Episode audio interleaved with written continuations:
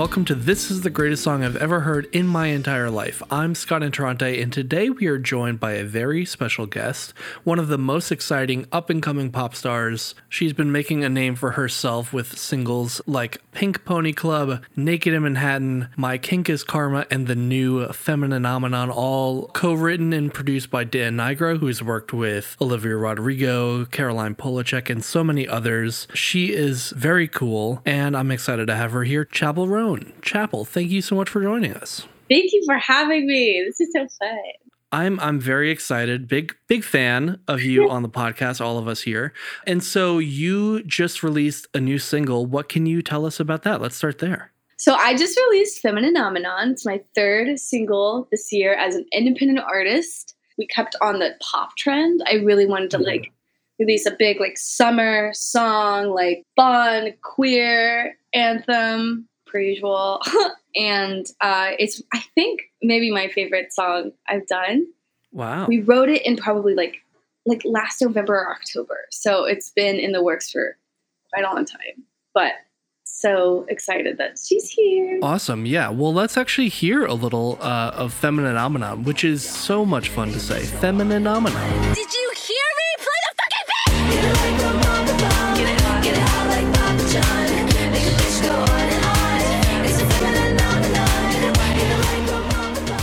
maybe let's go back a little bit in terms of you writing songs, right? Like you were just saying, you, you know, for this you wanted to release like this big pop summer song. So I'm curious to know a little bit more about like how you think about the kinds of songs you're releasing, or if you think about that in terms of like style and how you're trying to present yourself as an artist. Oh yeah, I mean it's every. I mean that's like the main thing you think about I'm like very aware of like the seasons, how it would feel for like a song to come out then. And then, like, I mean, stylistically, my entire brand is based off of aesthetic in my head. Mm-hmm. I'm very specific, very maximalist, very like thrift store, DIY, gaudy, like tacky. Mm. And like that is taken into consideration with like absolutely everything I do Instagram posts and also like TikToks and my show and like everything. Yeah. So and that goes along with the the cover art. So I would say like is that what you mean by that? Yeah, no, totally. And I think,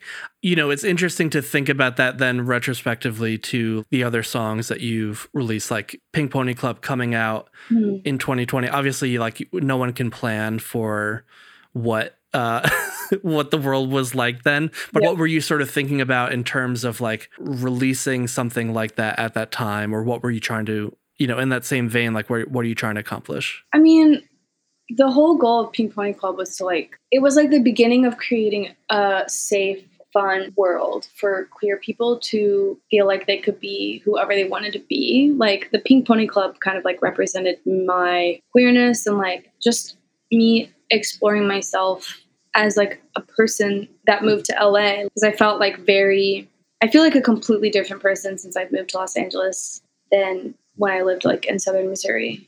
I feel like that song like really represented that and like every song after that is an extension of Pink Pony Club to be honest. Granted like we don't have like an album album put together but like they're all kind of stemming that's kind of like the mother of like Right. It was kind of like the seed and every song is kind of woven into that. Yeah, well, I think it's so interesting because the song is so it's so unlike other pop songs that came out around that time or even now, right? It has this very lush, slow piano intro like a sort of Tin Pan Alley song.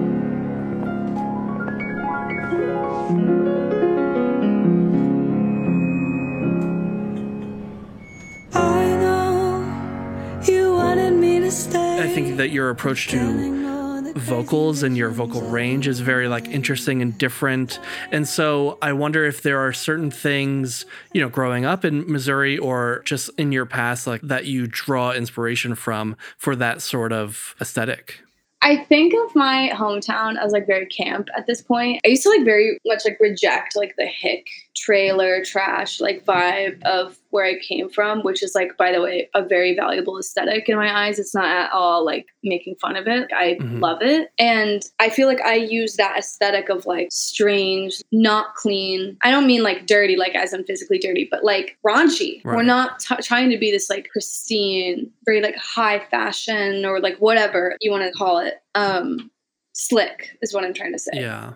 I use that whole like part of my hometown. It's not slick. It's not perfect. It's not like Beverly Hills. And I like to use that in like themes in my music. I like to use that in references of like how kind of raunchy I get in my lyrics. And I feel like that whole aspect of that part of my life where it's like coming from Missouri, literally living in a trailer park, I, I like accepted that part of myself, I think, this year. And like with these releases, and like, oh, this is very much part of myself. It should be part of my music too. Yeah. What kind of music were you listening to when you were still in Missouri? Because I grew up on Christian rock and country, pretty much like old country, I never really got to experience hip hop and rap. And I remember like getting an iPod Touch and downloading Pandora and like literally secretly listening to Drake. And it really changed the way I looked at music. Not everyone, but like it was in church it's just like oh that rap music you know la la la. And i was like i was just like more intrigued. Basically anything that was like dangerous or unwanted or just like discarded is what i would go for. I would like want Mhm. to explore. And so like in music it was hip hop and i became like really into like learning hip hop history and like going back to like late 80s and understanding like how hip hop worked. And then it kind of like went into like pop after that. Yeah. When you were starting to write songs, is that what you were listening to? the song that made me want to write songs was Stay by Rihanna and Mikky Ekko. Not really sure how to feel about it. Something in I remember being like, oh, this is the type of song I want to write. And so I just like tried to replicate that for like years. And then my attempts at replicating it just became like a little EP. And that's what got me signed. But I was listening to like that and like Lorde and Ellie Goulding, that like kind of like electronic pop is really what Yeah. I love. But what I was really attracted to was the darkness of it all. It was like a very moody, like that whole like Tumblr era was really moody. It was like the Sky Ferreira and like Yeah. and so I kind of like attached to that. And then last year to this year is when I like got out of that and was like, oh, it's fun to like be psychotic. yeah. Well, yeah. So, so nowadays, right? Like now that you are releasing music as an artist, as you're, you know, experiencing life in a different city, in a whole different world, like what do you listen for when you're listening to music that makes you really love it? If it makes me feel, if it gives me butterflies. Yeah. That's like everything in my artist career. That's the only way I know if something is good is if it gives me butterflies. I know that sounds like so simple, but that's it. It doesn't have to be well written for me to think it's great. It doesn't even have to be like well produced or anything. I think like the intention behind music, it's the same with like fashion to me. It's like you don't, I think we've seen with TikTok, like people are dressing fucking psychotic on TikTok and it doesn't even matter that it's ugly because it's the intention behind the outfit. Yeah. It's the same with music. It doesn't matter if it's bad. Like this is what they're trying to say, and if it gives me butterflies, I'm like, I love it. Right. Like, you know, the girl on TikTok who does the crazy outfits and she's got like the keyboards be- Yeah, behind mhm. her. I love that. It's so cool. Like it's literally cool. I, I Yeah. think it's cooler to look like a mess than like anything Mhm. sleek. I like run away from chic. I just think it's like not as fun, honestly. Yeah. So when you're approaching songwriting either, you know, on your own or with a collaborator, is that what you're trying like is is that the goalpost, right? You're trying to create something that's going to give you and then hopefully the listener butterflies. Yeah, I'm just trying to make something I'm proud of. Yeah. Like nothing I put out at this point is gonna. I'm never gonna think it's not great. I don't even care how delusional this sounds, and I kind of think you have to be on this level to keep going. But like, there is no one in this world that can tell me my music is bad. I don't believe them, and like, it's not. I don't care if it is. It's not. Right. yeah. It's like you can't tell me that. It's impossible. I will never believe it. And I think that's like the delusion you have to be on to keep going. Yeah. It's like honestly nice to be that delusional about your art because then it's just like, well, then you can make anything. You just have to be really careful about like not losing your taste. I think that's the Yeah. Well, yeah, I mean, I think that's an interesting point. Like, do you make a concerted effort to really be always listening to new things, finding new things for yourself as a as a listener in order to, you know, keep your songwriting up? Yeah, for sure. I mean, I always, I'm like constantly taking in new content. I go through phases of like even listening to music or not. Like, I'm not always listening to music. For the past probably six weeks, I've only been listening to the same playlist of Animal Crossing music with soft rain in the background. Like, that is amazing to me. Like I don't want to try to analyze anything else. Like that's my phase right now is literally video game music, and that's just as like helpful to me as listening to like Kate Bush. Yeah. You know what I mean? Yeah. I also wanted to talk about your live performances. Uh, you're going on tour this fall with Fletcher and doing some of your own headlining shows, which is still fairly new for you. And I know you were talking earlier about being, you know, so confident in your music and in your aesthetic. And so I'm just curious to know, you know, like what are you trying to bring to this live show? Uh, how are you approaching it with that same sort of confidence? So the way that the confidence of how I feel about my music translates into my live shows is seamless.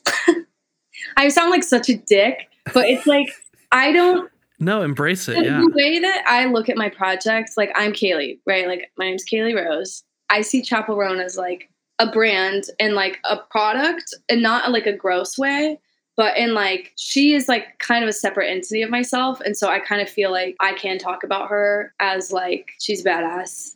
She's a great singer.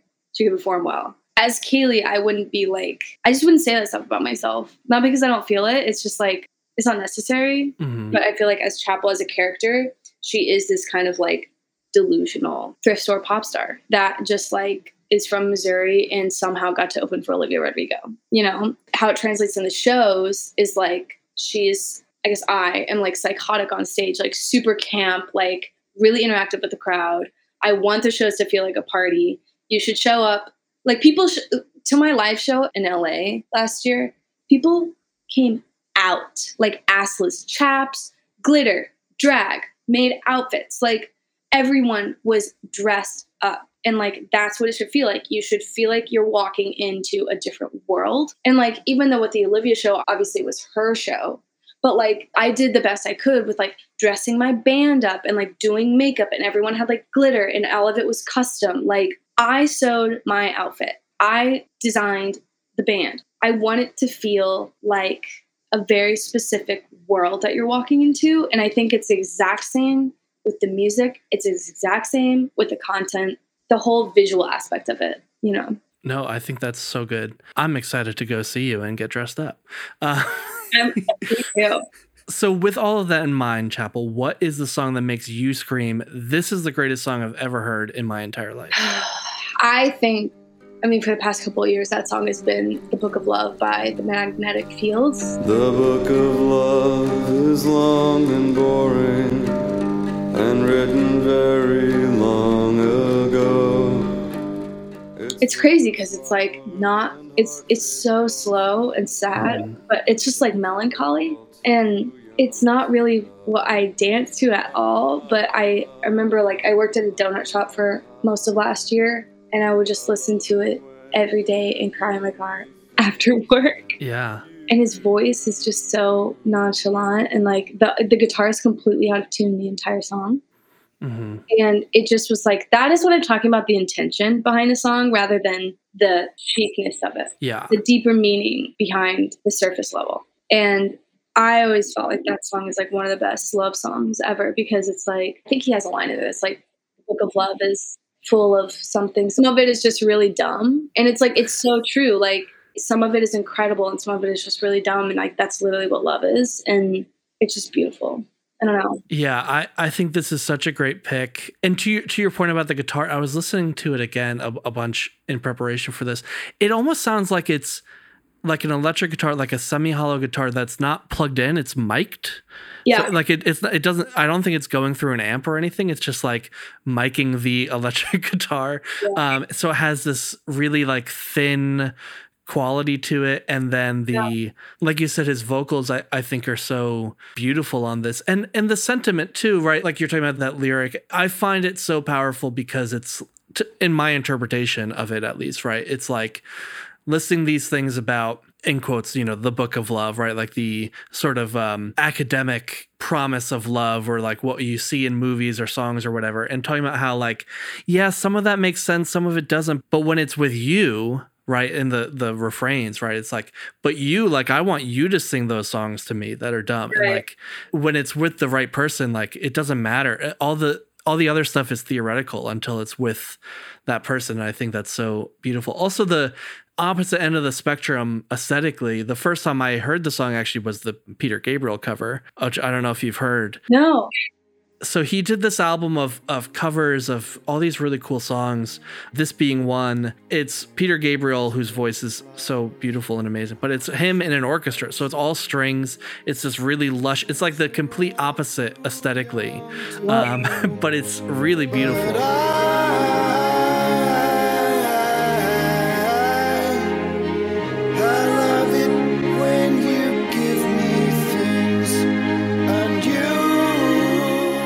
I think both versions, because of like what you were talking about, it's the intention. Both versions work just as well at making me cry because it's the sentiment is the same, even if it's like a completely different context musically, uh, production wise. You know.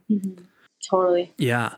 Do you have any sort of like memory of hearing this for the first time? Where, where did the song come into your life? I think I heard it on like uh, I was listening to the Velvet Underground like radio on Spotify, and I think it came up, and I just like lost my mind.